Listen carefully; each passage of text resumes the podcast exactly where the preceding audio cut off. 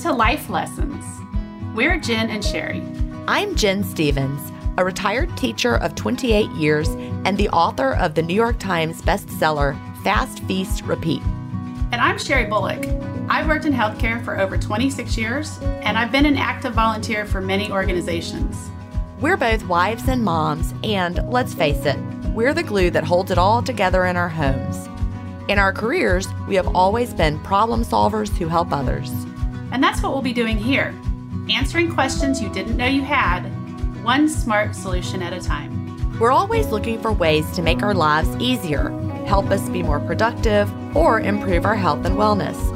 So, let's live our best lives one day at a time, and let's have some fun along the way.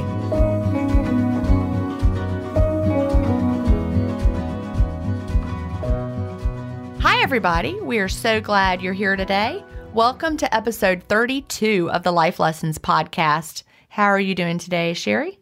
I'm doing very well today. That's good. Anything new going on with you? No, I just tell you, the last time I recorded, my back was a little twingy. Mm-hmm. And we recorded those two episodes back to back. So I was sitting here for like four hours and I got up and could hardly walk. Yikes. So Thursday and Friday, I spent both days at the chiropractor getting some treatment, and nothing makes you feel old like a sore back. Yeah, that's true. I mean, it is the worst. I couldn't roll over in bed, but I woke up today and I was feeling pretty good. So That's good. I'm like, okay. It always makes you thankful for your health when Oh, yeah. when you had a little issue and then you bounce back and you're like, oh my gosh, I'm so glad to be able to move today and be pain free. You don't realize also how many movements rely on that lower back. Oh, yeah. Like everything. I have problems with my SI joint. And when I went in, the chiropractor's like, uh, your right leg is about two inches shorter than your left leg. So let's fix that. Wow. Like, yes, let's do that. And I was still really sore at work, but I have two amazing coworkers who went and got almost all my patients for me this weekend. And I didn't have to push and pull patients. They were right there helping me. That's good. They knew they knew I was struggling. I, Chad needs to go to the chiropractor. I can't get him to go. It's like he doesn't believe that they're going to do something. For, he has something going wrong with his back. I know for He did a- months now. Yes, since January when he was a new semester and he was start he had did this repetitive motion where he was punching holes in a workbook that he binds for his students and it has not been right since then and he just won't go. I'm like, "Come on now, chiropractor is where you go. Go to a won't do it." So, I don't know how to talk him into it. I'm a fan of chiropractors. I had a bad injury in 2008, and they really got me back to where I could ride a bike again and, you know, be functional again. But they're not all the same. I tell people shop around. And I went to one on Thursday who was not able to get my hips back in alignment. And so I went to a different one on Friday, and he popped me right in. And of course, I was still really sore. I mean, I was swollen so bad. My lower back, whole back, lower back was swollen. Yeah. So it took a while for the swelling to go down. I was icing it all weekend. But if you find a good one who, you know, really can adjust you and know your body, they can really be life changing. Yeah, I guess that's it. If he went to one that wasn't a great one first, he would that'd be forget forget it forever. I will Okay. tell you if you go to a chiropractor and all they want to do is sell you supplements, go run, go away. Yeah. I mean, there are good chiropractors out there and there are bad chiropractors, just like anything. So, Ever everything. You're exactly right. So, well, every week we start our show with our good news segment, and today's customer shout out comes from Tina Strub. And I'm going to be honest, it made me cry when I read this, so I'll try not to cry when I read it today. So she wrote and she said, This story does not have a good start to it, but I want to give the company Chewy a shout out. And if you don't know what Chewy is, it's an online pet supply company. She said, My 15 year old Sheltie passed away last week. He had been on a special diet, and I had an extra bag of $50 food from Chewy. I called to see if I could return it, and she asked my dog's name and what had happened. She then proceeded to refund my money and told me to donate the food to a local animal shelter. The biggest surprise came the next day as I arrived home to find a flower delivery with a card from the Chewy customer service agent that I had spoken with the day before. They will forever get my business. That is a great sweet. story. Yes, and that will make me want to use Chewy as well. Uh huh. Yes. They See, don't I, sponsor our podcast. They don't even know we're alive, but Chewy sounds amazing. Yeah, no, it was after that a friend that we both know, Reagan, that was on the Delay Don't Deny cruise, she gets her food. She fosters kittens. Oh, So she gets her food from Chewy, and she was on Facebook and said, Chewy just sent me a ton of friend referral coupons, more than I could ever give out. So if somebody wants one, let me know. And so she, I said, me, me, me. Because after I read this, I was like, I'm going to start ordering my food from Love it. Chewy. love it. So Uh, fostering kittens, that's got to be both fun and also, can you imagine kittens? They're like such a mess. Well, the Oh puppies are a mess too, but I do love kittens. You know, I have a grand kitten right now. yes. Will has a new kitten, which is not a girl, by the way. what? He sent me a message the other day and he said, Pepper is a boy. And I'm like, okay. Uh, so it's Pepper now? Is this It like was- its third name? Well, it, he was going to name it Moira Uh huh. After, I guess, was that Schitt's Creek? Uh huh. Moira on Schitt's Creek. And I was like, all right, whatever you think. One day we're going to name a cat Cat. Right. Cat Stevens. I I, can't it. get anyone to do it. Will almost was on board for a minute. I'm like, you can name it Cat. Cat Stevens. No, won't do it. Anyway, I thought this was going to be the one. It wasn't. And he's a musician. I know. So you would think he would get it, and he likes things that are funny. And but see, we've had this kind of this Beatles thing with our pets, Right. You know, um, we've got Ringo, who just had his 11th anniversary of, of living with us day before yesterday. And when we got him, his adoption day, 11th anniversary of his adoption day. And then we've got Ellie, which is Eleanor Rigby. And Lucy is Lucy in the Sky with Diamonds. So now we've got Sergeant Pepper. Ah. Pepper, Okay. Sergeant Pepper, which actually is kind of funny because when the boys were little, for whatever reason, you know how you you have like little names for like private parts. Maybe some Yeah. families just call them their anatomical Yes. name, but we used the term Sergeant Pepper.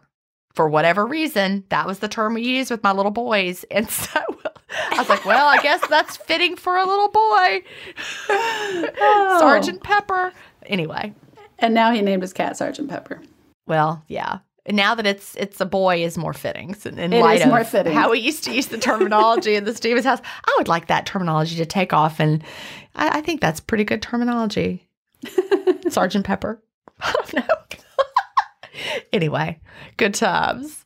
So, listeners, go to Chewy, and we also need your stories.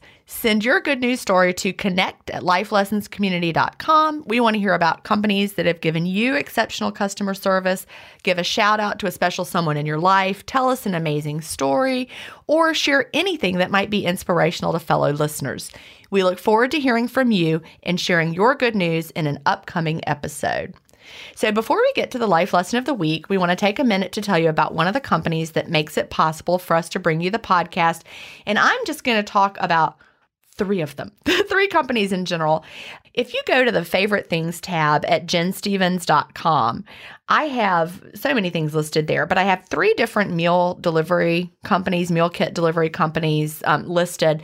And, you know, I was thinking, Sherry, I was interviewing somebody for intermittent fasting stories a couple weeks ago, and she was talking about, you know, how hard it is to figure out what to cook and what meals to have with her family and how she tended to go through, you know, like fast food. And I'm like, you're telling my story from before. Prior to 2016, that is how I ate. But as soon as I started with meal meal kit delivery companies, it changed my life and changed the way I was eating. And and I actually said, and it really kind of like struck me right at that moment when I was talking to her in the podcast that the number one thing that's changed my life the most intermittent fasting. Number two might be meal kit delivery. Is that dumb? Not really, because if you really don't have a background for good nutrition and good balanced meals, and even if you're not even a great cook or you've never like learned how to cook, like that's what meal kits provide. Well, and it's not even that. They kind of bring that whole thing together It's the and it just convenience simplifies too. exactly. It's everything it simplifies I, your yeah, life. I have a real hard time meal planning hmm and just a very hard time with it. I have all these cookbooks. I love looking at the cookbooks, but I have a really hard time figuring out what to make. And I always get in a rut. Like I tried, you know, during the early parts of the pandemic when things were hard, I tried to I was like, I'm just going to do it on my own. Right. And I could never figure out what to cook. So going back to the meal kit delivery is just right for me. So the ones that I really use, the three of them that I use the most are listed at jenstevens.com on the favorite things tab. And I would really encourage listeners to check out any of them. I have referral links there. They do help me bring you the podcast, but you know, I'm using Home Chef, sending it to Will. Every week I send him a couple of meals and he oh he has a girlfriend now. Yes. Yes. You And so they're that. cooking together, which is exciting. That is but cute. it's, you know, he's like, yeah, I can do it, but it's teaching him how to cook. And I'm using both Sunbasket and Green Chef because it's it's really important to me to eat organic foods, especially you know with the research I've done on cleanish. And so those make it possible for me to do that. And it's just so easy. I just make my choices, boom, boom, boom. They show up, we eat good food, and I'm trying things that I've never had before. So jenstevens.com, check out the favorite things tab, use one of those those links and see what you think. Try all three and then Perfect. choose the one you like the best. All right. And now it is time for us to talk about our life lesson of the week. So, back in January, we uh, introduced a book to the community, The Gifts of Imperfection by Brene Brown.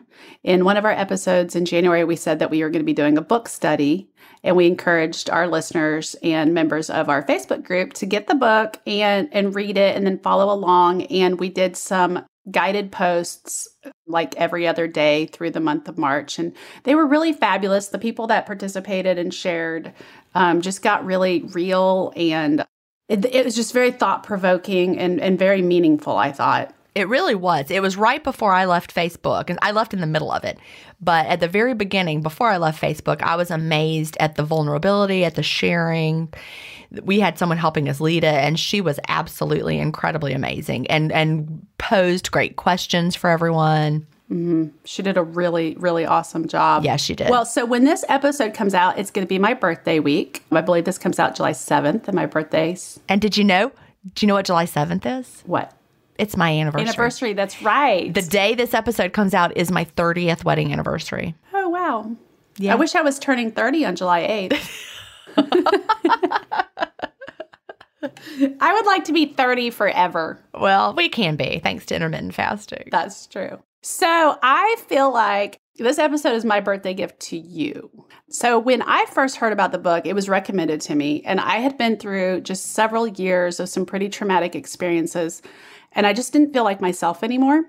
I, I had a lot of self doubt. I, I felt broken. I had a lot of anxiety. I was down on myself. I was down on my luck. And I met my husband, and he helped me in so many ways. He was so different than the people I had in my life. But he would compliment me, and I'm not a person who's ever really received compliments in my life. And um, he would tell me I was gorgeous, and I would get so embarrassed. And I would I would actually say, "No, I'm not," and he would get so mad. You know, he would tell me I was smart, and in my head, I would think, "No, I'm not smart. If I was smart, I wouldn't have found myself in these situations. If I was smart, I wouldn't keep putting my trust and faith into people who hurt me." Um, and he would really get his feelings hurt because he would pay me these compliments, and he genuinely believed them, and I would throw them back at him. I really just kind of thought, "Oh, he's just saying nice things to to get me." You know, he's just saying it for the sake of saying nice things. Okay, well, fast forward seven years later, my husband doesn't say nice things unless he means them. He is a person that if he says something, he means it. And if he doesn't, he doesn't want to say something nice, he just won't say anything at all. But um, his compliments really made me squirm. Like they made me feel like a fraud, and I just felt really unworthy of them. Like, I mean, if I were kind and beautiful, then why had every man I'd ever been with cheated on me? Uh, if I was smart, why would I keep choosing men who were bad for me? And so we actually were talking about this in a counseling session. And it was actually my husband's counseling session. And he brought it up and said that he was hurt because he would pay me compliments and I would throw him in his face. And she said, if you do not accept a compliment graciously, it is like you are returning a gift unopened. A compliment is a gift somebody gives you. And if you don't accept it, then I can just picture that. It's like somebody handing you a gift and you say, no, thank you, and you hand it back. And that's really what I was doing. My husband was giving me gifts and I was throwing them back at him unopened. Another thing his counselor said was that when we walk around feeling embarrassed about our lives, our choices, our looks, our personalities, that that embarrassment that we're feeling is not embarrassment, it is shame. And that was really the first time I had really heard the word shame and thought of it. So she recommended two books to me to read. And the first one was The Gifts of Imperfection. And the second is called Daring Greatly. And they are both by Brene Brown. She is one of the most respected shame researchers in the field. And I mean, really, just after years of abuse, infidelity, lies, I had zero self esteem. I was truly immersed in shame. Once I understood what shame was, I realized that this feelings of unworthiness and um, being misunderstood and feeling flawed and lacking, it all came back to shame. So I downloaded the the book actually i bought the book and, and, i started to read it and i kept reading and i kept thinking this isn't for me this isn't for me it made me uncomfortable it made me uncomfortable to read and it would feel personal so eventually I commute a long ways. I downloaded it and I started listening to it. And as I would listen to Brene, she's very personable. She, she reminds me of Jen a lot. She's just real down to earth and she's funny. And I would listen to her and she would tell stories. And I'm like, oh, yeah, I've done that. And I could suddenly apply the book to me and I started seeing so much of myself and some of her stories. So I went back, got the paper copy, picked it back up, read it from cover to cover like 3 times. And each time I learned a little bit something different and I was able to pick up pieces. And really to say, I mean, it was life changing for me in so many ways. I just learned so much about myself, um, my stories that I was carrying around my head that were false stories, about my ability to forgive myself or forgive others for things that they had said or did to me. And one thing I learned is that I was putting more pressure on myself than anybody else was ever putting on me. And little by little, I could see what stories I had to rewrite and which thoughts I had to let go of. And really just be more present in my life and accept that this is where I was, this is what's happened, but that's not where I have to go forward from here.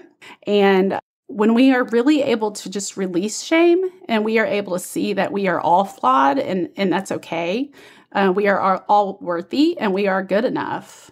And I went from feeling just lost. I was like disconnected from the world. I had disconnected from friends. And through the work I did, see, I'm like getting teary talking about yeah, this. it's powerful stuff. I was able to find connection again. And I was able to do that by loving myself and forgiving others and finding love and working on joy and gratitude. Right. And all of that I got from this one book. You know, Brene really is amazing. She is a researcher. This is not just woo woo feel good stuff. And that's what I think is so important. You know, she's done the work. And I mean, it, it, it does change your life, but it, it's not just, you know, platitudes. It makes you dig deep. One thing I love about the book is when you pick it up, you can just literally pick it up, flip to any page in it at random, and just start reading that page and you're going to find i mean like literally probably that's what we should all do every day. Pick it up randomly pick a page read it and think about that page. It does sit on my end table and when i'm reading coffee in the morning especially if something's happened and i'm sort of beating myself up about it or i'm unsure about something uh, if i'm not trusting my gut about something i will pick up the book and i will reread you know certain um, passages in the book i mean it's it's like a counseling session in your hand it is. It's almost like too much to sit down and start on page one and read all the way through. Oh, yeah. Uh, and just do it like that. It's not really that kind of book. This is a book that you, I mean, you can certainly do that, but then you need to like go back and reread this part and reread that part. Right. And right. And that's why, kind of why we set up our book study the way we did, and that we would, you know, put a prompt out there and we would leave it there. And then we would wait a couple days before we put another prompt out there because our hope was like that people would read the book start to gain some understanding and then revisit it and and really think about the principles and think about how the book applies to you. So one of the one of the terms that Brene has in her book that's so um, impactful is you know she's coined a term called wholeheartedness. You know she explains in her book that for humans to live lives full of love and belonging, which is really all we want, that is all. Like really, your your base need to feel alive and to be happy is you, you want to feel loved and you want to feel belonging. But in order to have that love and belonging, you have to feel worthy of the love and the belonging. And that's where wholeheartedness comes in. According to Brene, if you embrace wholehearted living, it means that you're engaging in your life from a place of worthiness. And, you know, when I, I hear what you were just talking about, Sherry, all the struggles that you had for all those years, you were not coming from a place of worthiness. Absolutely not. No. And so when you didn't feel lo- worthy of the love and belonging, you did not embrace that you were loved and, and you did belong. Well, and what you put out to the world is what you get back. I truly believe that. That's true. Well, it's like a mirror. So if I put out that I am not worthy of love and respect, then I'm not getting back love and respect. Yeah. It reflects back to you just the way a mirror reflects the way you look. Mm-hmm. You know, your experience reflects back to you what you put out there, the energy that you put out there. And and that's also not woo-woo. that's, that's the way it is. You know, if you go through life and you just smile and radiate positive energy, you are going to get that back. It's powerful stuff. So, you know, you've got to cultivate the courage, the compassion, and the connection to wake up in the morning and think, no matter what gets done, no matter what is undone, I am enough. It's about going to bed at night. And, you know, we are imperfect. It's the gifts of imperfection, right? We're, we're not expected to be perfect. We try so hard, and that is all, that's all just an illusion. You know, I'm imperfect. We're vulnerable. Sometimes we're afraid. But on the flip side, we're also brave and worthy of love and worthy of belonging somewhere. We we belong where we're meant to be. So, you know, we we were hustling kind of hustling for this worthiness instead of claiming the worthiness. So it's really a matter of getting rid of those old stories that we have in our head. I just read a book recently that I shared with you know the, some of the people in, in a fa- or a messenger group that we're in, and it was what is it? The Monkey Mind? Yeah, what's the whole title? I can't think of it releasing the monkey mind or something like that. And it's the same kind of a thing. We have stories that we tell ourselves and it colors all of the interactions that we have because we keep going back to those old scripts. It might be, you know, you're not good enough, you're not pretty enough, you're not smart enough, whatever. And you have to lay down those stories by talking about them instead of keeping them deep inside. We have to figure out why we feel that way and then make an action plan to overcome those feelings. So, to do that wholehearted living that Brene talks about, you know, it's got to be a choice that we make every day. And you have to let go of those things that are holding you back and be willing to live in a way that's courageous, showing compassion, and also connection with other people. Because that's really hard. It can be hard to show compassion to somebody else instead of, you know, like like judging. But if you're doing a lot of judging them, maybe you're coming from a place of judging yourself. Well, and I think compassion starts with self-compassion. Absolutely. It's hard to have compassion for other people if you haven't learned how to show yourself compassion. Yep. And I, I just pulled up, I had a picture of the, the book. It's Addicted to the Monkey Mind. I knew I had it somewhere. See, we Change have the the, brain. There you go. I, I you pulled, pulled it up too. too. we both did. So, Addicted to the Monkey Mind, change the programming that sabotages your life. And it's not as good of a read as, as Brene Brown. I'm just going to go ahead and tell you. I tried to get my husband to read it. Chad, he was like, uh uh nope uh, page two, he said, "That's nope, not for me." but that's okay. But it, it's got that same kind of message that we've got this programming that really is the root of so many of our problems. Mm-hmm. Yep. So let's talk about you know these guideposts and these you know this discussion that Sherry and I are doing cannot replace immersing yourself in the book for yourself the gifts of imperfection. We're just going to gloss over the guideposts but this is please do not just listen to us. And no you need to go to that book. You need to put it on your bedside table. Get the get the hardback copy. Don't get it on kindle. Listen on audible and get the hardback copy. And come back come back to it. That's really what i would recommend. Don't you think? I i do often listen to it in the car still. Like I'll just put it on. I'll, I have not done that. I need to, a do chapter that I like. And the new hardback copy, I actually reordered it um, I have the old paperback, but I have the new, the 10th anniversary edition. That's the one I have. I have the 10th anniversary. And in the back of it is actually like a little workbook area where you can actually, you know, write down pages that are important to you. What do you need to think about? What do you need to work on? And, and so it's got a little bit of a Application. yes, uh huh. You read it and then decide how you need to apply it to your life. And it's, it's going to be different for everybody. It's going to make you have different aha moments than Sherry and I have. Ab- yeah, But absolutely. we're all works in progress. But being able to flip your own scripts is really the lies that we tell ourselves. And I could certainly go on and on about the lies I tell myself. So, in this wholehearted living, Brene developed 10 guideposts, and th- these were all developed through her research. And a lot of her research was she just talks to people, and she talked to people who were struggling, she talked to people who were thriving. And what she learned were that people who are thriving, people who are living a wholehearted life, they subconsciously have implemented these guideposts to their life that help guide them and and shape them. So I think I live a pretty wholehearted life. I think you do. I mean, I, we all have areas that are not perfect. I've got things I'm working on. Mhm. But in general, I, I think that I've been able to to do a lot of these things just naturally. Yeah. I think well, I think people I would like to think that people start out living life this way, right? And then situations happen, events happen, Yes. trauma happens, and you start to build up walls and you start That's to true. carry hurt and and so for me a lot of this was getting back to basics. So, guidepost 1 is cultivating authenticity, letting go of what people think. That is so huge.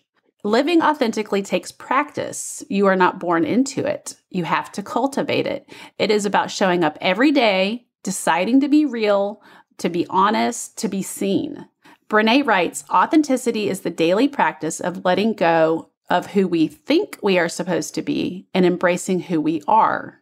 And we talked last week with um, Beth Lucas about living boldly. And, you know, we talked then a little bit about authenticity. It's about the freedom to be you. It means that you allow yourself the right to be imperfect. You allow yourself to make mistakes. You learn to set boundaries. Um, boundaries are a really important part of living authentically. Um, you allow yourself vulnerability. It is exercising compassion, both for yourself and others. It's recognizing both your strengths and your struggle. And it's just nurturing the connections and sense of belonging we feel when we believe that we are enough. And I have to credit Jen. I, when I was doing a lot of this work, is when I found Jen's Delay Don't Deny community. And it gave me a sense of community and it allowed me a space where people didn't know my history. They didn't know where I came from. They didn't know my struggles. I could just be boldly me. And I saw you for who you were from day one. You you seemed to me you presented a very authentic Sherry, and it was one that I liked. I immediately and you you were you were not shy about talking about your struggles. You you talked about the struggles, even with fasting. because the struggles make me me. Exactly. Well, I- that's right. I Mhm. want everybody to bel- to know that we all struggle Yep. in some way or another. And by holding that inside, you're not helping yourself and you're not helping others. Others need to see that we're human, we struggle, we have bad days, we have good days. So, you know, ask for help on your bad days Exactly. and ask for ask for some compassion if you need some compassion. And then on your good days, you're the one that's showing somebody compassion. Exactly. Yep. We we take inspiration when we need it and then we are the inspiration when we can show it. That's that's exactly it. But you know, guidepost 2 is also very important, cultivating self-compassion, letting go of perfectionism. And that is one that I think a lot of us really struggle with. The whole idea that if you're going to do it it has to be perfect. You know, you can strive to be your best without striving for perfection. And, you know, perfectionism is less about wanting to do the right thing and more about earning approval and acceptance. Perfectionism itself is very self destructive. And it can actually be an addictive belief system because you're looking for an unattainable goal, because there really is no actual perfection. I taught a course online and it had these maxims for teachers. It was about, it was a leadership class for teachers. And one of the maxims was perfection is an illusion. And that just always has really stuck with me because when you think you have to meet this unattainable goal, that's where you get the feelings of shame, judgment, blame when something doesn't go perfectly you know, like like you know, in our our own life, Sherry, with the Delay Don't Deny social network, mm-hmm. is it mm-hmm. perfect? No, it's nope. not. and if we were looking for a platform, but there's really no platform right now that is perfect. Mm-hmm. You know, I love Facebook for different reasons, but Facebook wasn't perfect. There's many flaws there every you know if, if we were looking for the perfect place we would still be looking. There isn't right. one. And so sometimes you just have to say well this is not going to be perfect. Uh, whatever it is you're doing whether it's writing a book starting a podcast Baking even having somebody over for dinner. You know i had you know you know how i've loved to bake bread? I had some friends over from dinner chat and i had friends over and my rolls didn't turn out that night. And i'm like they're gummy. I don't know why that happened but you just things are not going to be perfect. And so by learning to acknowledge we do have we, we want things to be perfect. We want to put out those rolls and people say these are the best rolls i've ever had. But when when they don't when they turn out gummy we can still embrace our imperfections. Those rolls did not define me. Right. You tried. You gave I it did. your best shot. I did. It didn't go as planned. That night they were weird. Yeah. And that is okay and that kind of leads us into guidepost three, which is cultivating a resilient spirit, letting go of numbing and powerlessness. So, resilient people, they're resourceful, they have good problem solving skills, they're more likely to seek help from others, they believe they can make changes to help them cope. They have good social support, and they also have been shown to have strong connection with friends and family. Three essentials to being resilient are the ability to cultivate hope, to be able to practice critical awareness and to let go of numbing and taking the edge off when feeling vulnerable or uncomfortable. So, a lot of people have developed this habit of numbing when feeling vulnerable or when they're in pain or when they're uncomfortable. And what research has shown is that addiction occurs when people chronically numb to take the edge off their feelings. So, the problem with numbing is like you feel bad, so you numb the bad feelings, but when you numb the bad feelings, you also numb your good feelings. So part of, you know, cultivating resilient spirit means you lean into discomfort and that helps to teach you to live with joy and gratitude because you can't feel joy and gratitude if you're just numb all the time. And Brene makes a suggestion for avoiding numbing behaviors. And she says you have to get deliberate and then do a daily check in. And she says to practice the vowel check A E I O U. A is for abstinence. Did you choose to abstain from your numbing behavior, whether it be booze, food, work, the computer, whatever your numbing activity of choices? E, exercise. Did you get some exercise today? I, ask yourself, what have I done for myself today? This is where self care comes in. O, what have I done for others today? Giving back to others is important. U, what unexpressed emotions am I holding in today? Take a second and really think about that. You know, you can write it down if you're a writer, or you can just process the thoughts in your head. And then why? Yay, give gratitude. What is something positive that happened today? Um, and I think those are really great. That's a great exercise. I think so too. And that leads straight into guidepost four, which is cultivating gratitude and joy, letting go of scarcity and fear of the dark. I'm actually I have another book that I've been reading called Hardwiring Happiness. And it was written by a researcher talking about how we can train our brains to be you know, hardwired for happiness. And gratitude is a big part of that. And it actually does rewire your brain. We talked in depth about the importance of incorporating gratitude in episode 16 of the Life Lessons podcast. So go back, listen to that one if you haven't. Maybe have a, another listen, even if you already did. So Brene noticed as she was doing her research that people who described themselves as joyful, also actively practiced gratitude and they connected the two together. Their joyfulness was related to their gratitude practice. And if we're constantly living in that scarcity mindset or fear of what's to come, it steals our ability to be present in a moment or to be grateful and to feel joy for what's happening right now. I think this also really goes with the perfectionist one in a way because If you're always looking for perfection, nothing is going to ever measure up. You can't be grateful for this apple because oh, this apple has a brown spot on it. If only I'd picked a better apple. But instead, just eat the rest of the apple and not. But you so perfectionism keeps you from being grateful, and they really work together in such a negative way. So if you are starting to feel, you know, caught up in a you know, being vulnerable or fearful, stop, think about that, say out loud, you know, I feel vulnerable, and that's okay, but I am but I'm grateful for, you know, whatever. And so take the moment to find the thing you're grateful for. And over time, that'll help increase your capacity for joyfulness and it'll rewire your brain to look for the good. Mm-hmm. Guidepost five is cultivating intuition and trusting faith. It's letting go of certainty. So over time, we lose connection with our innate sense of intuition, our gut instincts. Uh, we talked about that last week as well.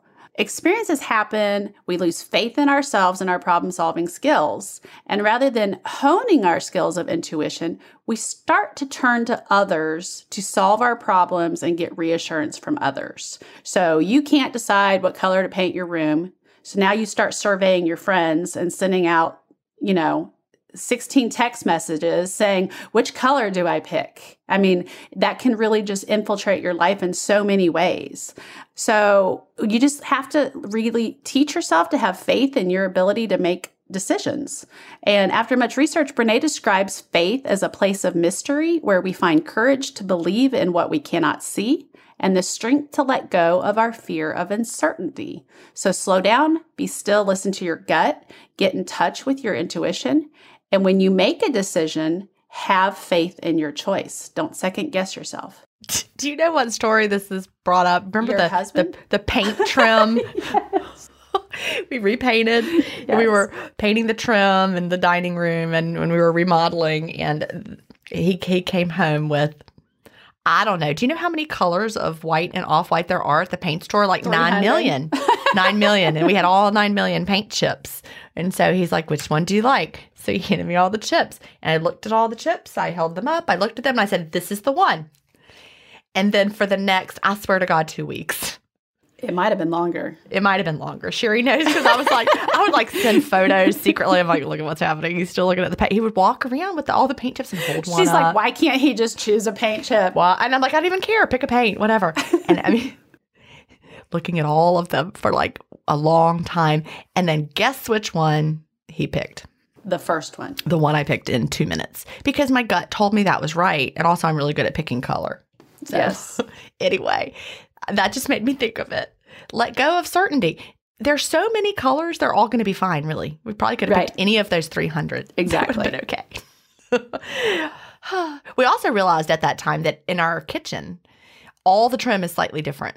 Mm-hmm. Over by the sink, that white trim is a different white than the trim over there. We never had even noticed it before. My house is the same way, and it didn't, I didn't even matter. I didn't notice till I started, paint, you know, uh, touching up a little bit of trim. And then I was like, wait, this side of the door's trim is a little bit different than this side of the door's trim. Guess what I did? Left it. or else I could have been repainting the trim all through my house. Forever. And, yeah. Yeah. Yeah. All right. So, guidepost six cultivating creativity and letting go of comparison. That one is huge. You know, one of my favorite quotes is comparison is the thief of joy because we can compare anything in your life, literally anything, your eyebrows to your weight to the car you drive. And, you know, there's always going to be somebody with something better than you have of whatever it is, better at something. And so letting go of that, letting go of conforming or fitting in and comparing, it takes work, it takes awareness. You know, we each have something to contribute to the world, something that's original, something that cannot be compared to what other people do. That's where our individual creativity comes in. You know, I was telling somebody the other day, I don't want to be, you know, Dr. Rhonda Patrick with her take on intermittent fasting. I want to be me, who I am. I've got my my things that are important for me to say. And we don't all have to do the same thing and be the same person. So be original in what speaks to you. Again, being authentic, like we talked about in, in the other guidepost, no matter what it is. Creativity doesn't just mean like whether you're painting or writing a book, it's everything that you do in your life. You do it in a creative way for you whether it's, you know, choosing a paint color or what you're going to have for dinner or how you set the table Yeah. Or how And you garden in your yard, you whatever. Embrace whatever that is. I, Yeah. My creativity, I didn't even, I would have never said I was a creative person really, but Jen and I were working on the Delay Don't Deny Social Network website. And Jen is a better writer than me. But you know what I was really good at? Was Visual. finding photos to match the groups that we made. And I was like, oh, look, this photo really represents this group. And I had so much fun doing it. And so she played up her creative strengths, I played up mine, and it came together and worked out perfectly. It sure did. And you know, the you could have been telling yourself that lie in your head that you're not creative, which is a lie. Mm-hmm. Because you might not have been creative in the way, like maybe you're not a painter. Absolutely not. Well, I'm talking like painting a picture, not like painting the door frame. I can't. you know, I can't paint a stick figure. no. but I'll try. there you go. Yeah, Call to Play, Play and Rest is Guidepost 7. It is letting go. This is a big one. This is one I have to work on. Letting go of exhaustion as a status symbol and productivity as self worth. During all of Brene's research, she noticed that wholehearted people played a lot. Now, I used to say, work hard, play hard. That was my like life motto. And then I just got busier and busier and busier, and I realized I don't play nearly as enough. My husband might disagree. He thinks I, he thinks I play a lot. You But don't. You he work doesn't hard. play at all. right. Playing helps shape the brain. It helps to foster empathy. It helps you build strong social groups, and it is important for creativity and innovation. And all too often, t- people tie their measure of success to their productivity, to their network, to how often they are busy. Um, and we live in a culture, especially nowadays, that celebrates and rewards people for all work and no play, as well as little rest. Yet we are one of the most exhausted and stressed nations, raising exhausted and stressed children. So, in order to live wholeheartedly, Brene encourages people to let go of exhaustion as a status symbol and to let go of productivity as a measure of self worth, and instead become intentional, intentional about cultivating sleep and play. And, you know, this just makes me think of all those years that I spent, you know, as Facebook got more and more demanding of my time, mm-hmm. and I never could be really present in my life. And I felt like, you know, the the more busy it got, the more demands on my time. Like I could barely even sleep at night because they people needed me. People needed me. I would wake up in the morning and see how people needed me while I was sleeping and busy, busy, busy. And it did turn into exhaustion because it never stopped. And so walking away from that Has allowed you time to downshift. yeah, and to rest. And I'm reading fiction books again. I, I've been doing jigsaw puzzles. That's so fun. Did you know that I like to do jigsaw puzzles? I didn't. Yeah, I've done two in the past great. couple of weeks, and it's just, you know, it's just it's a way of of, of spending time with myself Mm-hmm. and and taking the time to rest instead of feeling like, you know, for me. It can be really easy to people are always telling me you should do this, you should do that, you should whatever. And it's nice to say I don't want to do all that. Right. Yeah, I feel guilty if I'm like, I'm tired, I've worked four nights straight, I really just want to take a day and I want to just chill and read a book for pleasure or sit here and just listen to podcasts or binge watch some TV and I feel guilty. And I'm like, Well, see, I'm oh, not- I'm not no, feeling guilty. I'm I still it. have this, this, and this to do. But Yep. I have really, in the last couple months, since we did our self care episode, Yep. Really forced myself to, if my body says it needs rest today, I'm going to take rest. Exactly. We have to do it. All right. Guidepost eight is cultivating calm and stillness, letting go of anxiety as a lifestyle. So many of us just feel anxious all the time. So we have to figure out what it's like to be less anxious, to be more still. Because being anxious doesn't solve your problem, it doesn't fix anything. It just makes you feel It just puts you in a tailspin. It does and it's bad for our bodies. So take time to sit with your thoughts. Don't rush into things. Take time to breathe. And so when brene talks about stillness it's not focusing on nothingness. It's about creating a, a kind of a clearing opening it up it's opening up an emotionally clutter-free space and giving ourselves the chance to feel and think and dream and question and just pay attention to what calm and stillness look like to you. It might be a walk outside meditation a warm bath. For me this afternoon before we recorded the podcast we had to pause because we were having a thunderstorm and it was very loud thunder.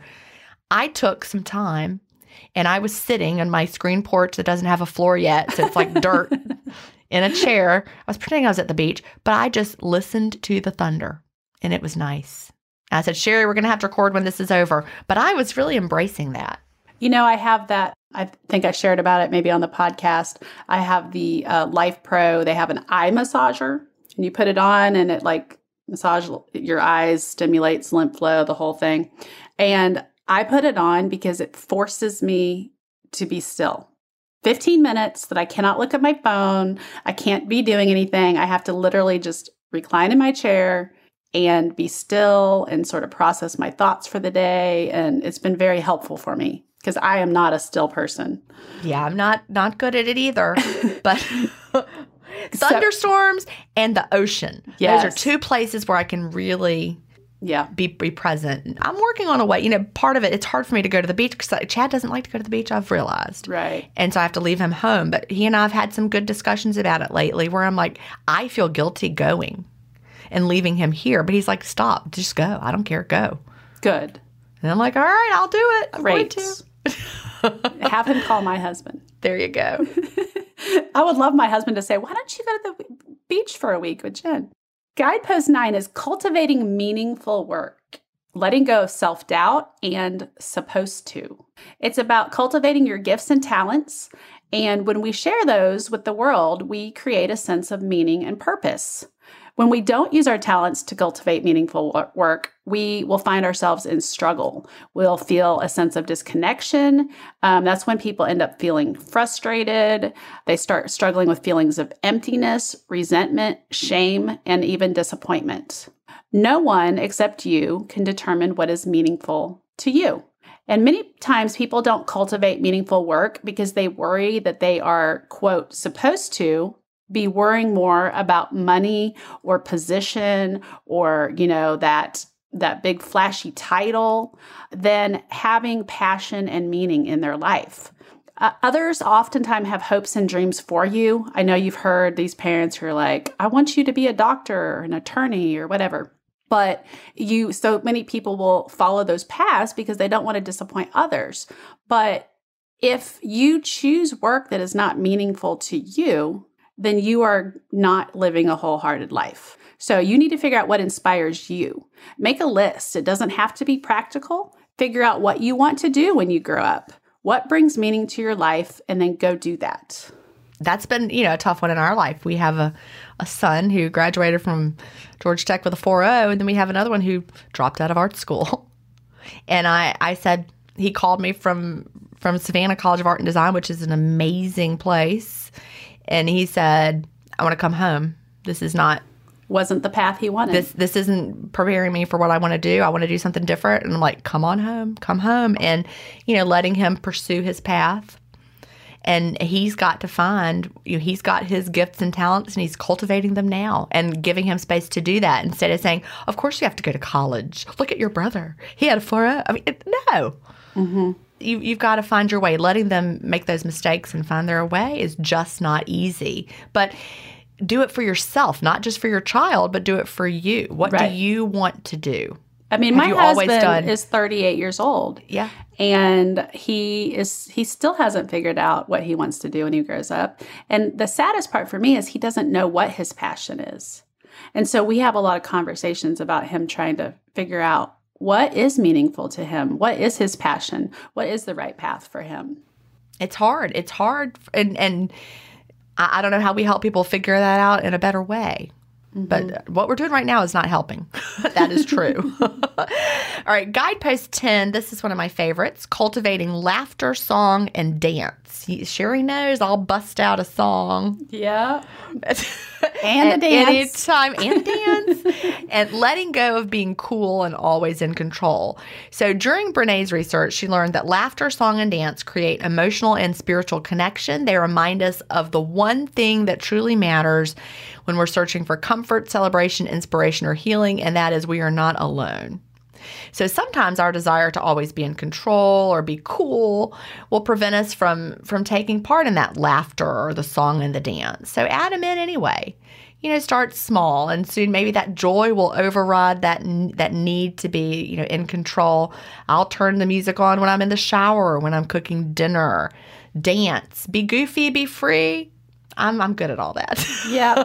I jam it. out like a Yeah. 17 year old boy in my truck driving to work with my music up and and just getting into work mode.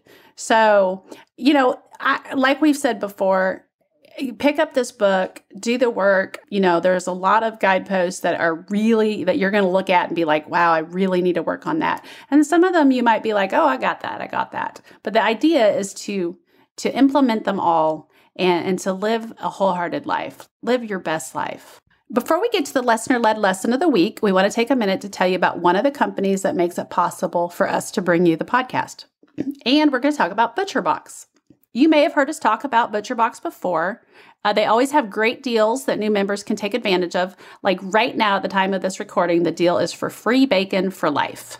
In But every order, that is amazing. Yes. By the time this episode airs, there will be a new special. It changes every three weeks or so. I personally signed up during the free bacon for life offer because I love uncured bacon. It's hard to find where I live, so that was perfect for me. Um, I get one free package of bacon every time I order. For the longest time, Jen and I would complain about the taste and quality of chicken that we were receiving in some of our meal kits or even from the grocery store. And it got to the point where I was primarily eating red meat. And for a girl that was red meat free for nearly a decade, that was a huge change for me. So, Jen, while she was writing her book, had d- done some research and she found out that there is a true condition called woody chicken breast syndrome. I'm not It making this so up. crazy. I know. It is an abnormality in the muscle of the chicken breast, causing it to be tough, pale, and hard. When a healthy chicken breast and a woody chicken breast were compared with medical imaging, it can be seen radiographically. There are steps that are supposed to be taken to remove these breasts from the food supply, but clearly they are passing inspection at some plants. With ButcherBox, I have never received a woody chicken breast. Their breasts are tender, juicy, and delicious and taste the way chicken used to taste. I am back to eating almost exclusively chicken and fish again, and I'm saving red meat for an occasional meal here and there. Uh, when that when I'm wanting some, they have great roasts and their fillets are amazing. So if you are interested in checking out Butcher Box and to see what the deal that's going on right now is, go to lifelessonscommunity.com and visit the Shop with Us tab. Scroll down, you'll see a link for Butcher Box. So, next we have a segment we call our listener led lesson. And today's listener led lesson comes from Larissa in North Carolina.